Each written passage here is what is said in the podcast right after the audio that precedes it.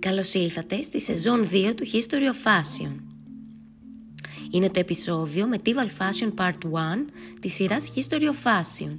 Θα αναφερθούμε στη μεσαιωνική περίοδο και τα χρόνια των μεταναστεύσεων.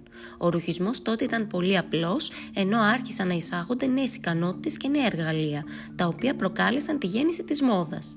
Η μόδα καθόριζε και τη θέση στην κοινωνία.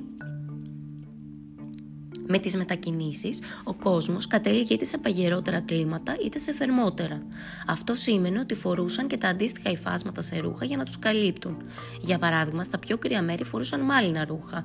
Αντίθετα, στα ζεστότερα φορούσαν λινά, μετάξι και ελαφριά μάλινα υφάσματα.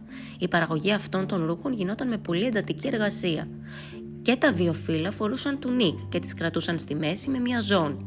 Από πάνω έριχναν τον μανδύα οι άντρες και φορούσαν τα προγενέστερα τότε παντελόνια στο κάτω μέρος μέχρι το γόνατο. Επίσης φορούσαν λινά μπλουζάκια το καλοκαίρι ή σαν φανέλα το χειμώνα. Αγαπούσαν πολύ τη διακόσμηση, τις πλεξούδες και τα κοσμήματα, τα οποία χρησιμοποιούσαν για να ολοκληρώσουν την εμφάνισή τους.